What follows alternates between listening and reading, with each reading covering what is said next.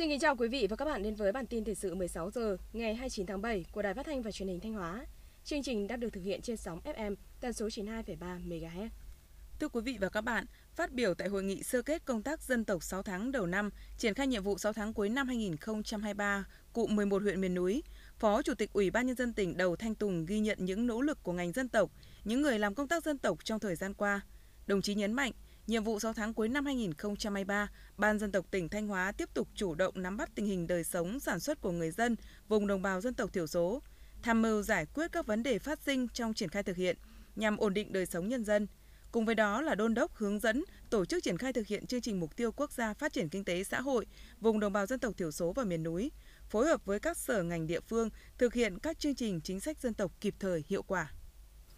Kiểm tra chỉ đạo tại hiện trường dự án đầu tư xây dựng đường bộ cao tốc Bắc Nam phía Đông qua hai tỉnh Thanh Hóa, Nghệ An, Bộ trưởng Giao thông Vận tải Nguyễn Văn Thắng yêu cầu trước ngày 2 tháng 9 phải hoàn thành các hạng mục tuyến đường chính và thông xe kỹ thuật tiểu dự án quốc lộ 45 Nghi Sơn và Nghi Sơn Diễn Châu. Tính đến ngày 28 tháng 7, giá trị xây lắp dự án quốc lộ 45 Nghi Sơn đạt 2.594 trên 3.194 tỷ đồng, đạt 81,2%. Để phát huy tiềm năng thế mạnh của cảng Nghi Sơn, ngày 13 tháng 7 năm 2022, Hội đồng Nhân dân tỉnh Thanh Hóa đã ban hành nghị quyết số 248 về chính sách hỗ trợ các phương tiện vận tải biển quốc tế và nội địa, hỗ trợ doanh nghiệp vận chuyển hàng hóa bằng container qua cảng. Với chính sách ưu đãi này, tỉnh Thanh Hóa kỳ vọng sẽ tạo lực hút đối với các hãng tàu, đơn vị logistics và doanh nghiệp thực hiện vận chuyển hàng hóa qua cảng, tạo đột phá trong hoạt động xuất nhập khẩu qua hệ thống cảng Nghi Sơn. Đến nay, có hai hãng tàu CMA, CGM và VIMC mở tuyến vận chuyển hàng hóa bằng container đi quốc tế qua cảng Nghi Sơn được 19 chuyến với trên 6.600 container. Tổng kim ngạch xuất nhập khẩu qua cảng đạt trên 3.600 triệu đô la Mỹ. Trong đó, tổng kim ngạch xuất khẩu nhập khẩu hàng hóa bằng container hơn 1,1 triệu đô la Mỹ, tổng thuế xuất nhập khẩu trên 7.300 tỷ đồng. Từ năm 2018 đến nay, tỉnh Thanh Hóa đã dành hơn 865 tỷ đồng hỗ trợ thực hiện khuyến khích phát triển hợp tác, liên kết sản xuất và tiêu thụ nông sản trên địa bàn tỉnh.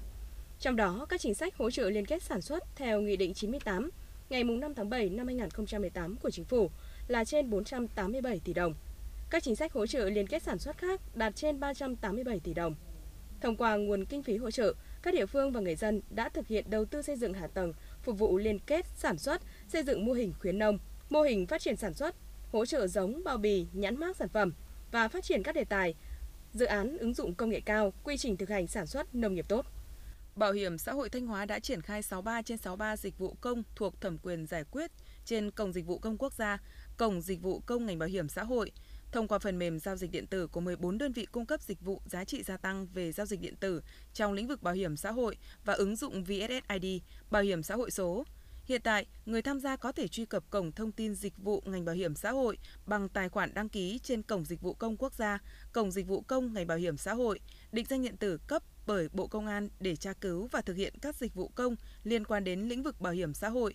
Cùng với đó, đã có trên 4 triệu lượt tra cứu thông tin thẻ bảo hiểm y tế trên căn cước công dân tại 670 trên tổng số là 673 cơ sở ký hợp đồng khám chữa bệnh bảo hiểm y tế trên địa bàn. Mắc ca là một trong những cây trồng được người dân trên địa bàn huyện Như Xuân đưa vào trồng trong quá trình chuyển đổi cây trồng. Đến nay đang khẳng định được hiệu quả, mang lại giá trị kinh tế cao. Toàn huyện hiện có 44,5 hecta cây mắc ca, trong đó 15 hecta đang cho thu hoạch. Theo tính toán của người dân, mỗi hecta cho thu hoạch từ 1,2 đến 8 tấn quả mỗi năm, giá trị thu nhập từ 200 triệu đến 250 triệu đồng. Để nâng cao diện tích và nâng cao hiệu quả kinh tế từ cây trồng này, huyện Như Xuân đang nghiên cứu lồng ghép các chương trình ban hành thêm cơ chế hỗ trợ phát triển sản xuất nhằm khuyến khích nhân dân nhân rộng mô hình liên kết trồng cây mắc ca theo chuỗi giá trị. Tiếp theo là một số thông tin trong nước đáng chú ý. Theo thống kê của Hiệp hội Gỗ và Lâm sản Việt Nam, từ đầu năm đến nay, xuất khẩu lâm sản đạt trên 6,42 tỷ đô la Mỹ, giảm 28,8% so với cùng kỳ năm trước và mới chỉ đạt 36% so với kế hoạch năm 2023. Để đạt mục tiêu xuất khẩu lâm sản và gỗ cả năm đạt 18 tỷ đô la Mỹ như kế hoạch đề ra, Hiệp hội Gỗ và Lâm sản Việt Nam khuyến cáo các doanh nghiệp cần tìm hướng đi riêng biệt, đổi mới mẫu mã sản phẩm, tăng cường sản phẩm đổ gỗ theo nhu cầu thị trường, đồng thời phát triển thị trường ngách để duy trì tăng trưởng. Hiệp hội Lương thực Việt Nam thông tin, trong tháng 7 năm 2023, xuất khẩu gạo tiếp tục ghi nhận sự tăng trưởng đáng kể. Tính chung từ đầu năm đến nay, cả nước xuất khẩu hơn 4,48 triệu tấn gạo, kim ngạch đạt gần 2,4 tỷ đô la Mỹ, tăng hơn 17% về lượng và tăng 28% so với cùng kỳ năm 2022. Năm nay, xuất khẩu gạo gặp thuận lợi nhất khi sản xuất trong nước chuyển động tốt. Phần đông các vùng sản xuất lúa đã chuyển đổi sang giống chất lượng tốt, giá trị cao. Đặc biệt với thị trường thế giới, nhu cầu nhập khẩu gạo đều tăng mạnh. Năm 2023, dự báo xuất khẩu gạo Việt Nam đạt khoảng 7,2 triệu tấn, đạt hơn 4 tỷ đô la Mỹ. Đây sẽ là mức kỷ lục lịch sử xuất khẩu gạo Việt Nam. Theo Bộ Nông nghiệp và Phát triển Nông thôn, đến nay cả nước có hơn 900.000 doanh nghiệp đang hoạt động, nhưng chỉ có khoảng 50.000 doanh nghiệp đầu tư vào lĩnh vực nông nghiệp.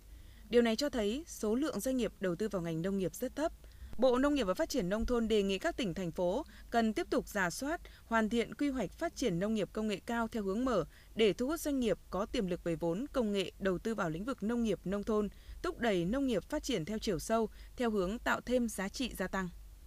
Sau một thời gian dài liên tục tăng giá, từ đầu năm đến nay, các công ty sản xuất thức ăn chăn nuôi đã thực hiện nhiều đợt điều chỉnh giảm giá bán các sản phẩm thức ăn chăn nuôi. Sau 3 đợt giảm giá khá mạnh, hiện toàn bộ sản phẩm thức ăn chăn nuôi của các công ty đã giảm từ 25 đến 45.000 đồng mỗi bao tùy loại.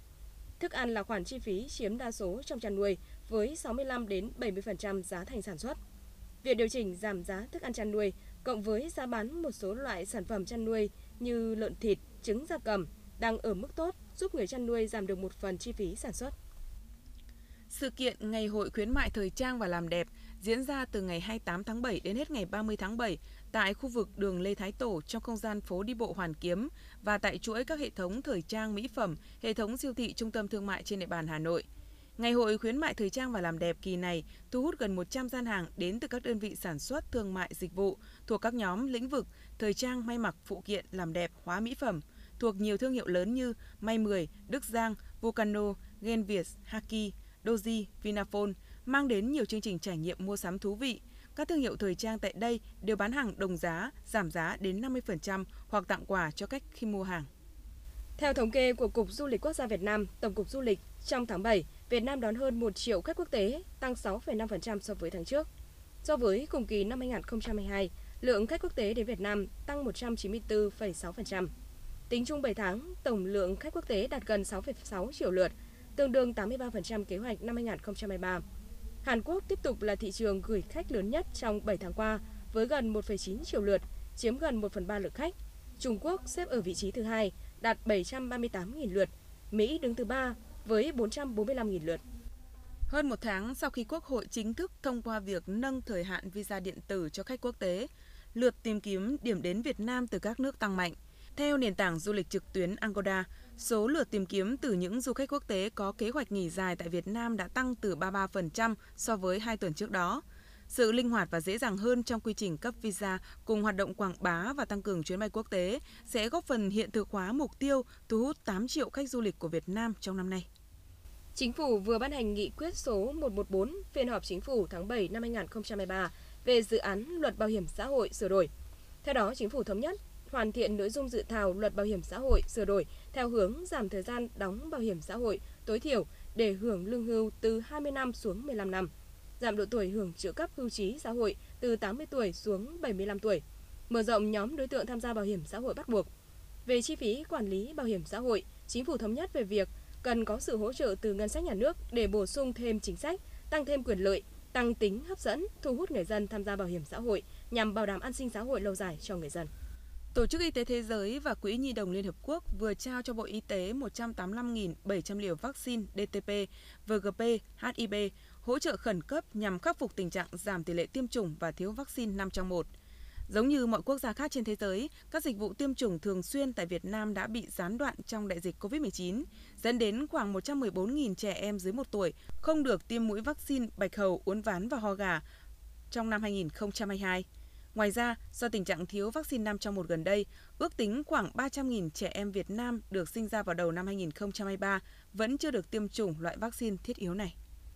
Bộ Giao thông Vận tải yêu cầu tăng cường kiểm tra, xử lý tình trạng xe dù bến cóc tại các địa phương nhằm chấn dứt tình trạng xe hợp đồng hoạt động như xe tuyến cố định. Bộ Giao thông Vận tải yêu cầu các sở giao thông vận tải có trách nhiệm tổ chức kiểm tra các đơn vị kinh doanh vận tải hành khách theo hợp đồng, kinh doanh vận tải khách du lịch bằng xe ô tô trong việc thực hiện quy định về kinh doanh và điều kiện kinh doanh vận tải bằng xe ô tô. Tập trung kiểm tra các đơn vị kinh doanh vận tải hành khách theo hợp đồng, kinh doanh vận tải khách du lịch bằng xe ô tô. Những thông tin vừa rồi cũng đã khép lại chương trình thời sự của Đài Phát thanh Truyền hình Thanh Hóa. Xin kính chào và hẹn gặp lại quý vị và các bạn trong những chương trình sau.